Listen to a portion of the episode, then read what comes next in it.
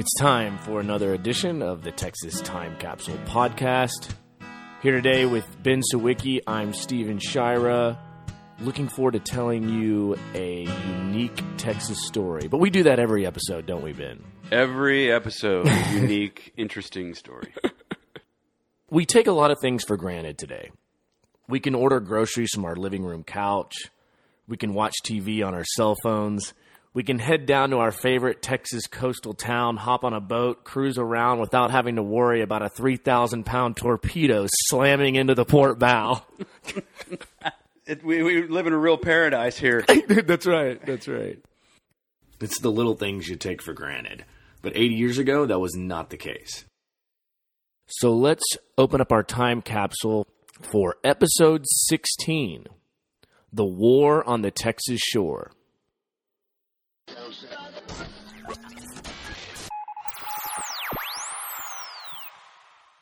Number one, the Wolf Pack.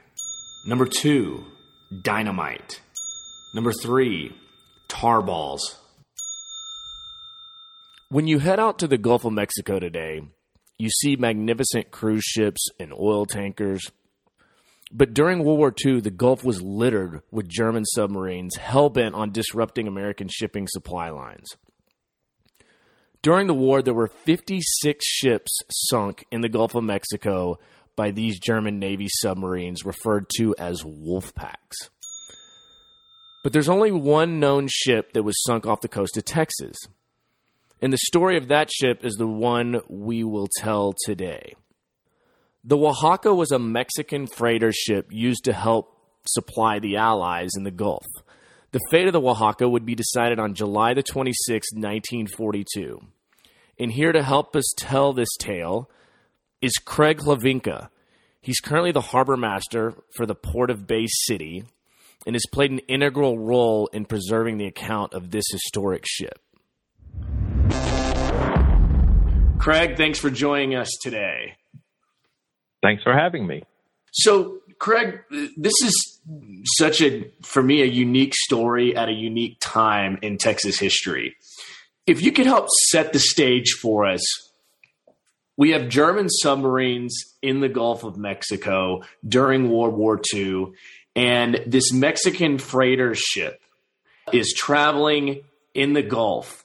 Why was the Oaxaca a target for German submarines, and what type of cargo was it carrying? My understanding is that, that basically any Allied ship that was coming out of the, the Mississippi River was considered a target. You, you have to know a little bit about the uh, the German program. I believe they called it Operation Drumbeat, and, and the idea was that they would send the U-boats out on the East Coast and then also to the Gulf Coast and just prey on Allied shipping. And, and their instructions were to remain submerged during the day, and then at night they would surface to replenish their air and look for targets and, and try to sink targets either during the night or, or right at sunup so they could submerge again, um, you know, to, to avoid the anti U-boat patrols. So basically, the answer to your question is she was just in the wrong place at the wrong time. so, traveling between uh, the port of New Orleans, essentially, and Veracruz, Mexico.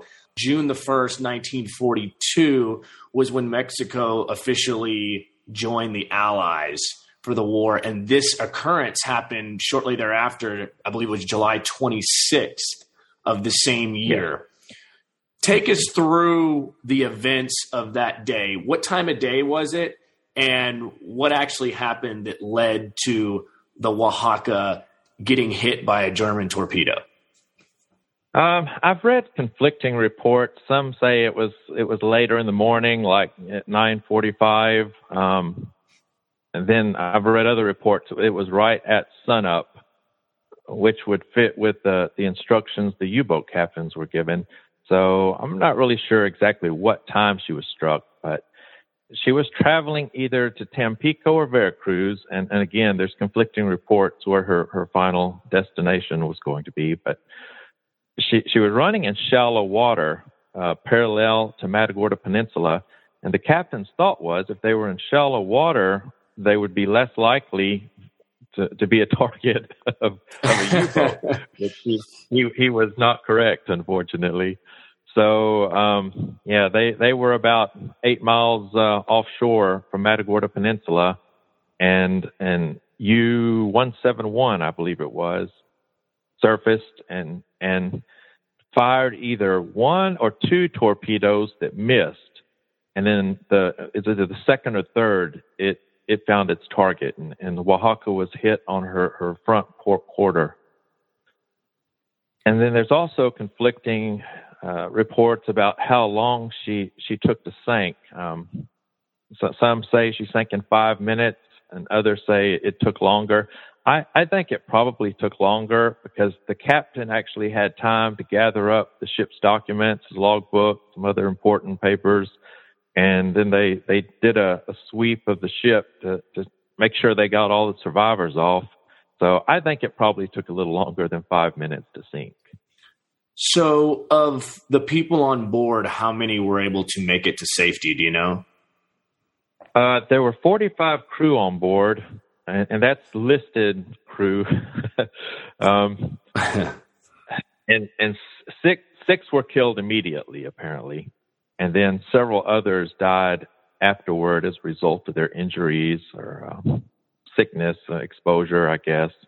Um, I don't really know the details, but I, I know I know that more than six died as a result of, of the sinking. And I'm I'm assuming the survivors were rescued by the Coast Guard along the I guess it would be the coast of Matagorda, correct? Uh, yeah, that's kind of an interesting story. Um, as they abandoned ship, uh, the Oaxaca had two lifeboats, which was kind of like the Titanic, wasn't enough for everyone. Mm-hmm. But they they also they had time to launch the lifeboats, which uh, again leads me to believe it it took longer than five minutes to sink.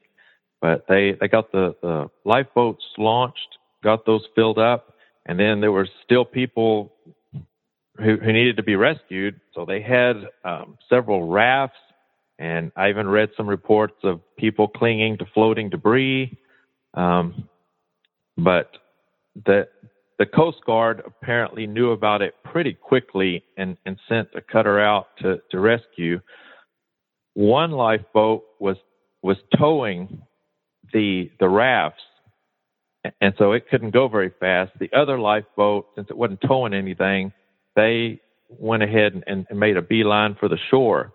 And if your listeners will will are familiar with with Matagorda Peninsula, or they want to go to Google Earth and look at it, it wasn't the Air Force back then, it was the U.S. Army Air Corps. They had built a, a training base, like an airport, on Matagorda Peninsula. And this hmm. sinking took place just almost right across from, from where this air base was.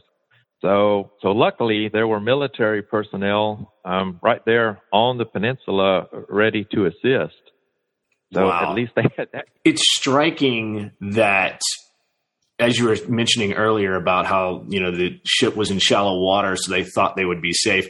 It's striking just how close these German submarines were to the Texas coastline. Uh-huh. It, it, was about about eight miles um, off of the coastline, and my understanding is in Louisiana, where the majority of the U-boat activity was, it was much closer.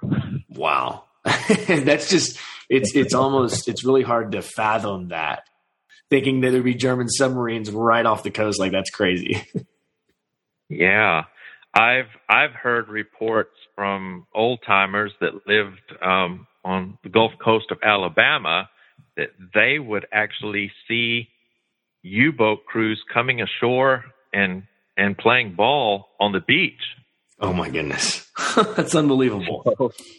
Um, you know, I've never read anything official to document that, but I, I trust the source from where that came. So, pretty wow. amazing. What became of the ship when it sunk? Is it is it still sunk at the bottom of the Gulf, or was any of it recovered? No, it's still sitting there. There's a little confusion um, about what happened to the sinking. Um, there's some reports that say it broke in half.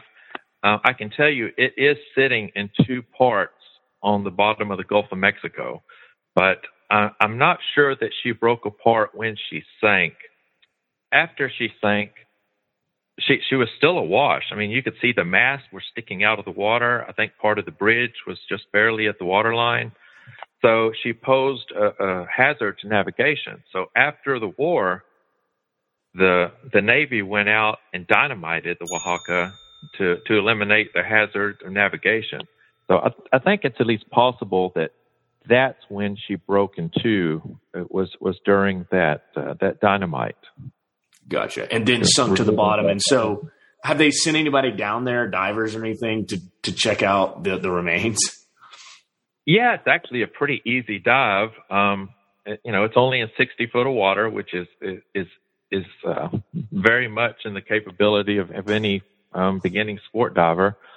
The the trouble with it is it's so close to shore that unless you catch the conditions just right, the water's really murky. You know, sometimes you have to go 10, 15, 20 miles offshore to get to good clear water. So right. Um, usually the water's so muddy that close to shore, it's it's kind of hard to see. But it, you know, it, it is it's close to shore. It's a shallow water, so it's an easy dive. You know, people fish around it. It's it's a good fishing spot. But yes, there has been some some archaeological work done on it uh, by the the Texas Historical Commission, as well as uh, in conjunction with with an oil company who was doing a survey of the Gulf. Huh. Well, and you know, it's so interesting. Uh, it being the only ship to be sunk by a German submarine on the Texas coast is so historically significant. And the way I understand it, Craig, is you were involved in the process of getting the Oaxaca designated as a historical landmark by the Texas Historical Commission. Can you tell us about that process and how long did it take and why was it so important in your opinion to acquire that designation for the Oaxaca?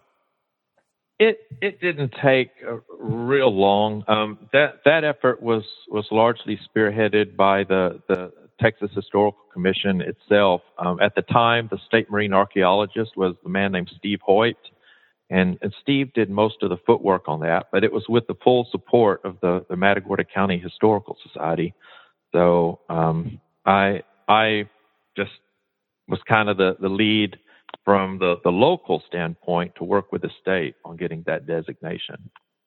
Is there like a plaque or where is there a historical marker anywhere? Because since the since the ship is at the bottom of the Gulf, I, I was wondering, Craig, if maybe you dived down to the bottom and planted the historical marker on the remains of the ship, fifty five feet deep.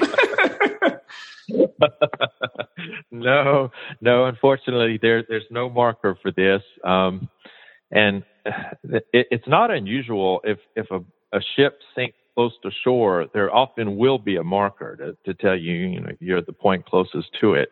Um, a good example is a, a, blockade runner in Freeport, Texas. It, it has a marker, but this one, since since Matagorda Peninsula, and uh, j- just so your listeners will know, we call it Matagorda Peninsula, but technically it's an island because of some navigation channels that were cut, you cannot drive to the peninsula. You have to get there by by airplane or by boat. So it's all privately owned. It's not state land. So there's just really not a lot of uh, traffic. So that's that's why there's no historical marker there.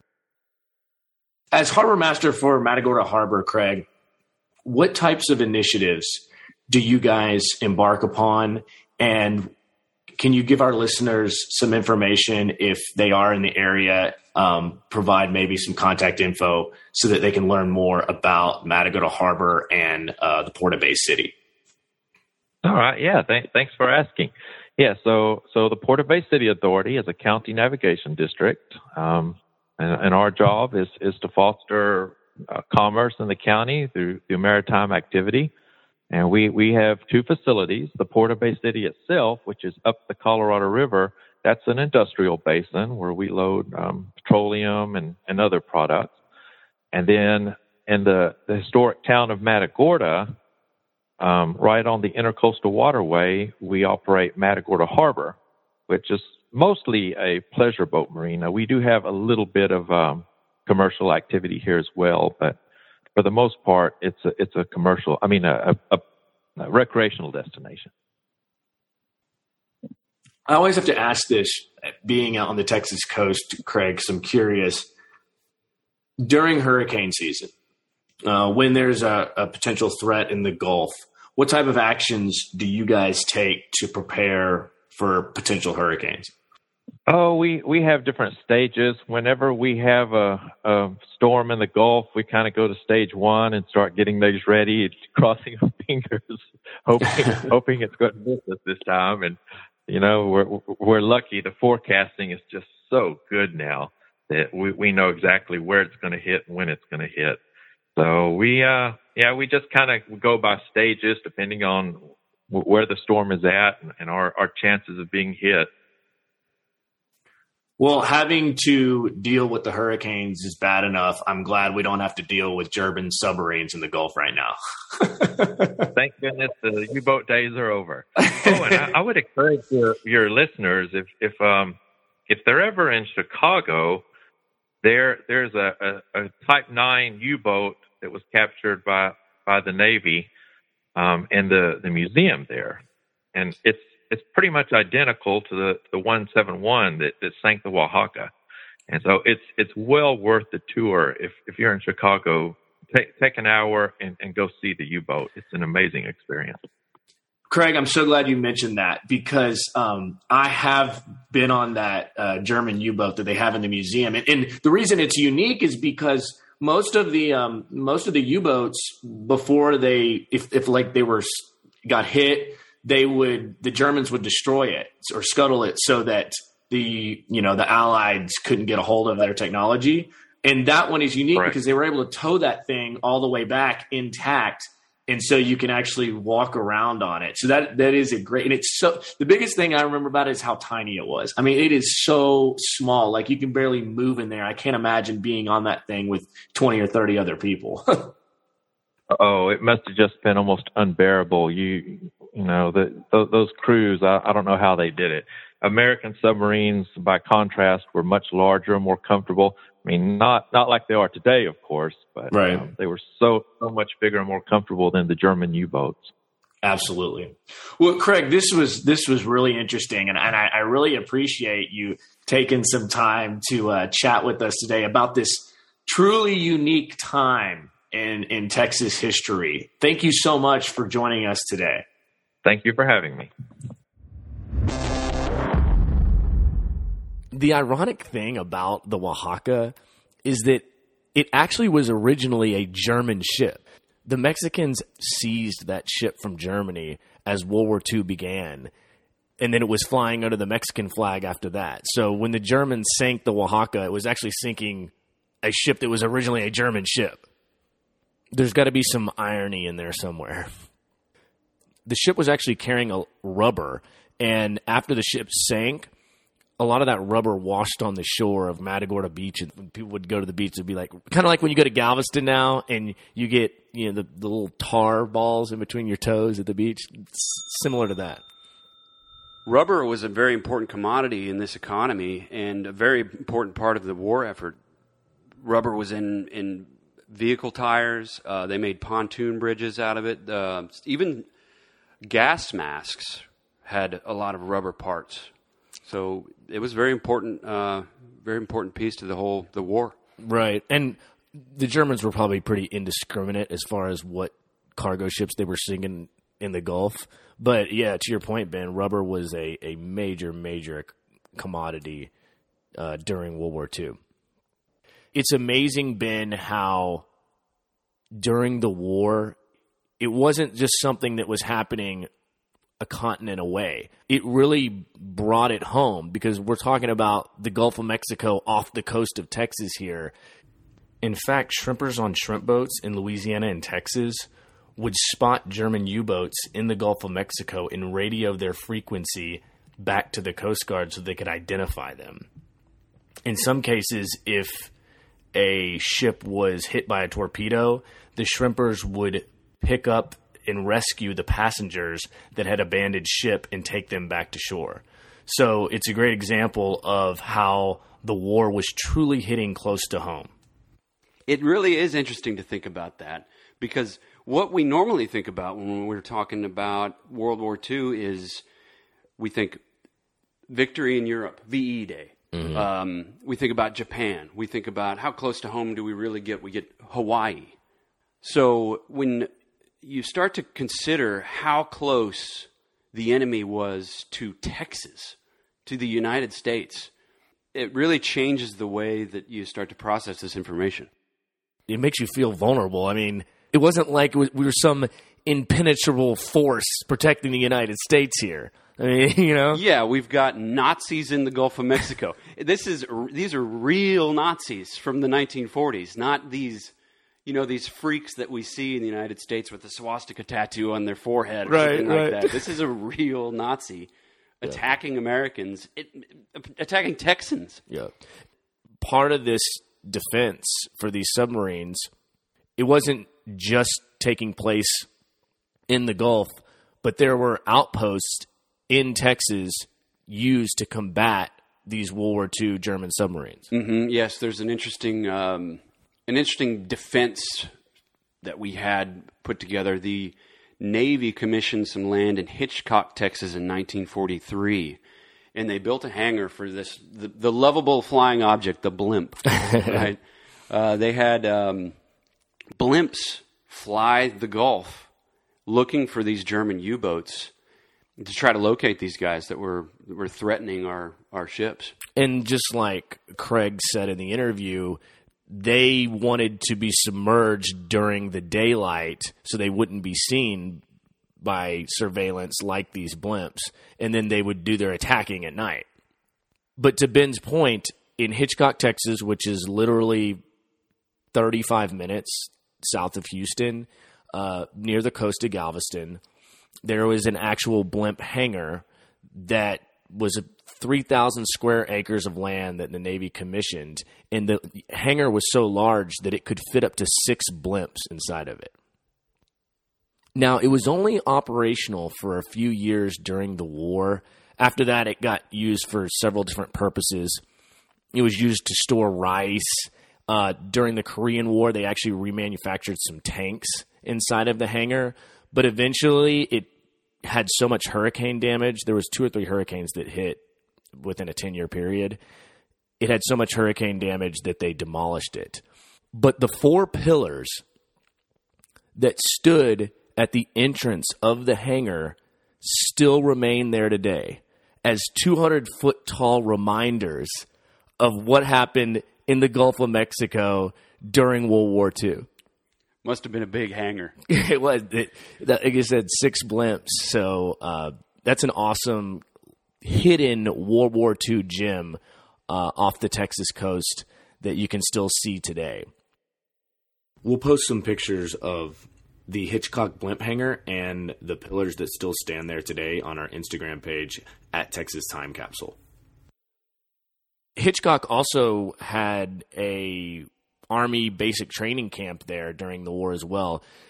What's known now as Jack Brooks Park in Hitchcock was the site of the army training facility and I like I said it was open just during the war for 5 or 6 years. So just kind of some tidbits there of of relics from the past. The Texas Time Capsule specialty. There you go. There you go. That's our MO. Thanks again to Craig Hlavinka for coming on the show today and telling the story of the Oaxaca and appreciate his commitment to Texas history. That's going to do it for episode 16. Thank you for listening and join us next time when we open up another Texas Time capsule.